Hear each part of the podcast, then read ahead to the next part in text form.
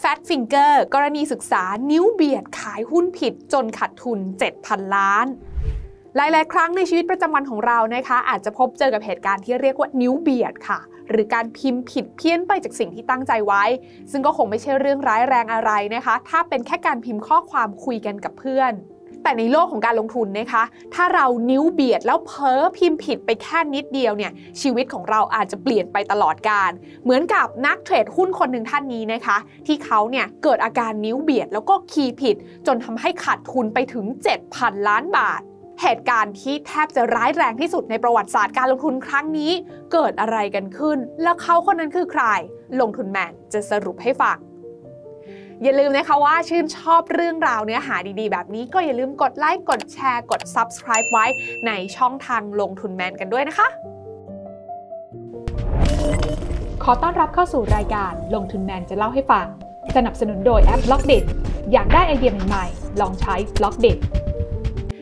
เหตุการณ์นิ้วเบียดระหว่างการซื้อขายหุ้นเนี่ยนะคะเขามีคำศัพท์เรียกกันเฉพาะเรียกกันว่า fat finger error ค่ะ ซึ่งก็เกิดจากการที่เทรดเดอร์เนี่ยนะคะเขาใช้คอมพิวเตอร์ในการส่งคำสั่งซื้อขายหุ้นใช่ไหมคะ แล้วทีนี้เนี่ยเกิดการผิดพลาดค่ะ คีย์ข้อมูลผิดจากที่ตั้งใจเอาไว้มาก ปกติแล้วเนี่ยนะคะไอเหตุการณ์ fat finger error หรือว่านิ้วเบียดเนี่ยเป็นเหตุการณ์ที่เรียกว่าเป็น human error ปกตินะคะที่เกิดขึ้นได้แล้วก็สามารถมองออกได้ง่ายนะคะ เพราะว่าเวลาที่เราคีย์ผิดพลาดไปใช่ไหมคะ ตัวเลขมันมากกว่าความเป็นจริงมากๆเนี่ยคนเห็นปุ๊บก็จะตกใจ แล้วก็ส่งคำสั่งหยุดออเดอร์นั้นได้ทันนะคะ ยกตัวอย่างอย่างเหตุการณ์ที่เกิดขึ้นในปี 2014 นะคะมีเทรดเดอร์ชาวญี่ปุ่นคนหนึ่งค่ะ เขาตั้งใจที่จะส่งคำสั่งซื้อหุ้น Canon Honda Toyota Sony แล้วก็อีก 42 บริษัทนะคะ เป็นจำนวนเงินรวมๆกันเนี่ยกว่า 23 ล้านล้านบาทค่ะ และตอนนั้นเนี่ยนะคะคำสั่งซื้อหุ้นโตโยต้าคำสั่งเดียวเนี่ยสูงถึง 1,960 ล้านหุ้นนะคะ ซึ่งก็คิดเป็นสัดส่วน 57%ของจำนวนหุ้นทั้งหมดของโตโยต้าในเวลานั้นเลยนะคะ แล้วก็ถ้าคิดเป็นจำนวนเงินเนี่ยนะคะจำนวนเงินก้อนนี้เนี่ยสูงกว่า GDP ของประเทศสวีเดนซะอีกค่ะ แต่อย่างไรก็ดีนะคะเทรดเดอร์คนนี้ก็ถือว่ายังโชคดีค่ะ รอดจากการมาเป็นผู้ถือหุ้นใหญ่โตโยต้าได้ทันท่วงที แล้วก็ไม่ต้องเสียเงินเท่ากับ GDP ของประเทศสวีเดนนะคะ เพราะว่าเขาเนี่ยทำการซื้อขายผ่านระบบ over the counter หรือว่า OTC นะคะพอคนเห็นออเดอร์นี้ปุ๊บเนี่ยก็รู้ทันทีว่าน่าจะเกิดข้อผิดพลาดจากการส่งคำสั่งผิดพลาดค่ะ ก็เลยทำการระงับออเดอร์นี้ได้ทัน แต่ถึงอย่างนั้นนะคะ โชคชะตาเนี่ยเขาก็ไม่ได้เข้าข้างเราเสมอไปนะคะ ย้อนกลับไปในปี 2005 มีเหตุการณ์หนึ่งค่ะ เป็นเทรดเดอร์ชาวญี่ปุ่น จากบริษัทหลักทรัพย์มิซูโฮนะคะ ตอนนั้นเนี่ยเขาตั้งใจที่จะส่งคำสั่งขายหุ้น JCOM ซึ่งเป็นบริษัทจัดหางานแห่งหนึ่ง ตอนนั้นเนี่ยนะคะเขาตั้งใจที่จะขาย 1 หุ้นนะคะ ที่มูลค่า 610,000 เยนค่ะ แต่คีย์เร็วไปหน่อยนะคะ กลายเป็นว่าเขาส่งคำสั่งออกไปว่า เขาเนี่ยจะขายหุ้น JCOM จำนวนมากถึง 610,000 หุ้น ที่ราคาเพียง 1 เยนเท่านั้นซึ่งเหตุการณ์นี้เนี่ยนะคะส่งผลให้บริษัทมิซูโฮเนี่ยต้องขาดทุนถึง 27,000 ล้านเยน หรือถ้าคิดเป็นเงินไทยในเวลานั้นเนี่ยก็มากถึงประมาณ 7,000 ล้านบาทกันเลยทีเดียวค่ะ และจากการคีย์ออเดอร์ผิดในเหตุการณ์นี้เนี่ยนะคะ ก็ทำให้นักลงทุนญี่ปุ่นนั้นเกิดความแตกตื่นค่ะ ต่างแย่งกันเทขายหุ้นออกมานะคะ จนทำให้ดัชนีนิเคอิเนี่ยปรับตัวติดลบลงไปถึง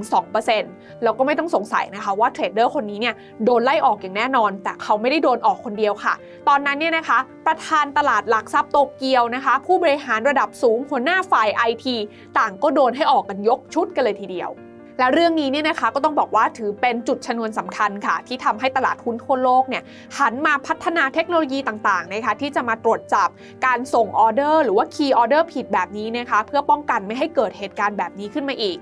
และอย่างบ้านเราเองเนี่ยนะคะก็มีการเตรียมความพร้อมเรื่องนี้โดยตลาดหลักทรัพย์แห่งประเทศไทยเช่นกันค่ะ และรู้หรือไม่คะว่าบริษัทอย่าง settrade.com นะคะ ซึ่งเป็นผู้พัฒนาแพลตฟอร์มซื้อขายหุ้นอนุพันธ์ settrade streaming นั้น ก็เป็นบริษัทย่อยของตลาดหลักทรัพย์แห่งประเทศไทย หรือว่า SET หรือว่า SET ที่ทุกคนรู้จักกันดีเนี่ยแหละค่ะ เขาได้มีการพัฒนาช่องทางการส่งคำสั่งซื้อขายหุ้น อนุพันธ์ในรูปแบบอัตโนมัติ หรือว่า algorithmic trading หรือที่ทุกคนคุ้นเคยกันก็คือ robot trading ผ่านช่ององทางของ settrade open API ซึ่งช่องทางนี้เนี่ยนะคะก็สามารถตั้งคำสั่งซื้อด้วยปัจจัยพื้นฐานหรือว่าปัจจัยทางเทคนิคก็ได้นะคะ นอกจากนี้นะคะยังช่วยให้นักลงทุนนั้นสามารถออกแบบกลยุทธ์ และก็สร้างระบบเทรดเป็นของตัวเองได้ค่ะทางนี้เนี่ยนะคะก็เพื่อที่จะเพิ่มความสะดวกสบายให้กับนักลงทุนในการส่งคำสั่งซื้อขาย แล้วก็ประมวลผลได้อย่างรวดเร็วมากยิ่งขึ้น แล้วก็ยังช่วยให้นักลงทุนเนี่ยลดการตัดสินใจด้วยอารมณ์ไปได้ค่ะ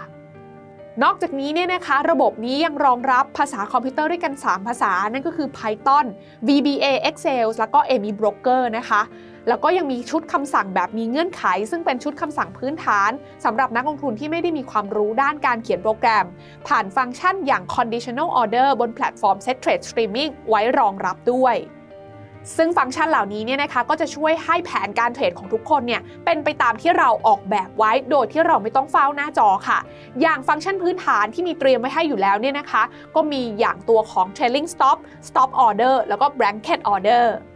นอกจากนี้ยังเพียบพร้อมด้วยฟังก์ชันต่างๆ ที่จะมายกระดับการลงทุนของเรา ไม่ว่าจะเป็น DCA order ฟังก์ชันที่จะช่วยลงทุนอัตโนมัติให้ในแต่ละเดือน โดยไม่ต้องกดซื้อซ้ำนะคะ เหมาะกับนักลงทุนสายปัจจัยพื้นฐานที่ต้องการจะลงทุนระยะยาว หรือสำหรับนักลงทุนสายเก็งกำไร แพลตฟอร์ม Settrade Streaming ก็ยังมี Technical Chart กราฟเทคนิคที่ช่วยให้นักลงทุนนั้นวิเคราะห์หุ้นได้อย่างง่ายๆ มาพร้อมกับ indicator ครบครันกว่า 50 ตัว ทั้ง ADX MACD และอื่นๆ รวมไปถึง Drawing Tools กว่า 50 แบบค่ะ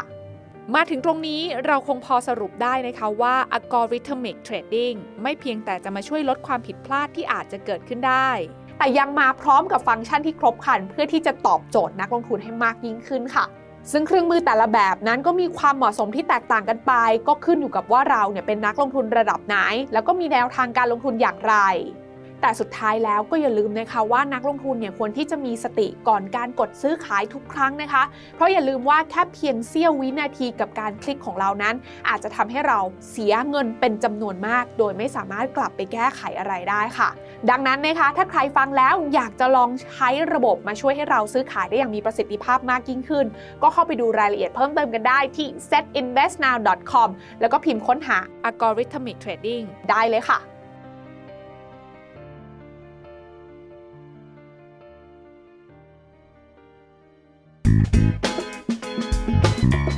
ในความรู้ไม่มีความเสี่ยง ผู้ลงทุนควรกดติดตามลงทุนแมนได้ในทุกช่องทาง เริ่มจาก Subscribe และกดกระดิ่งช่อง YouTube ของลงทุนแมนไว้ ตอนนี้เลย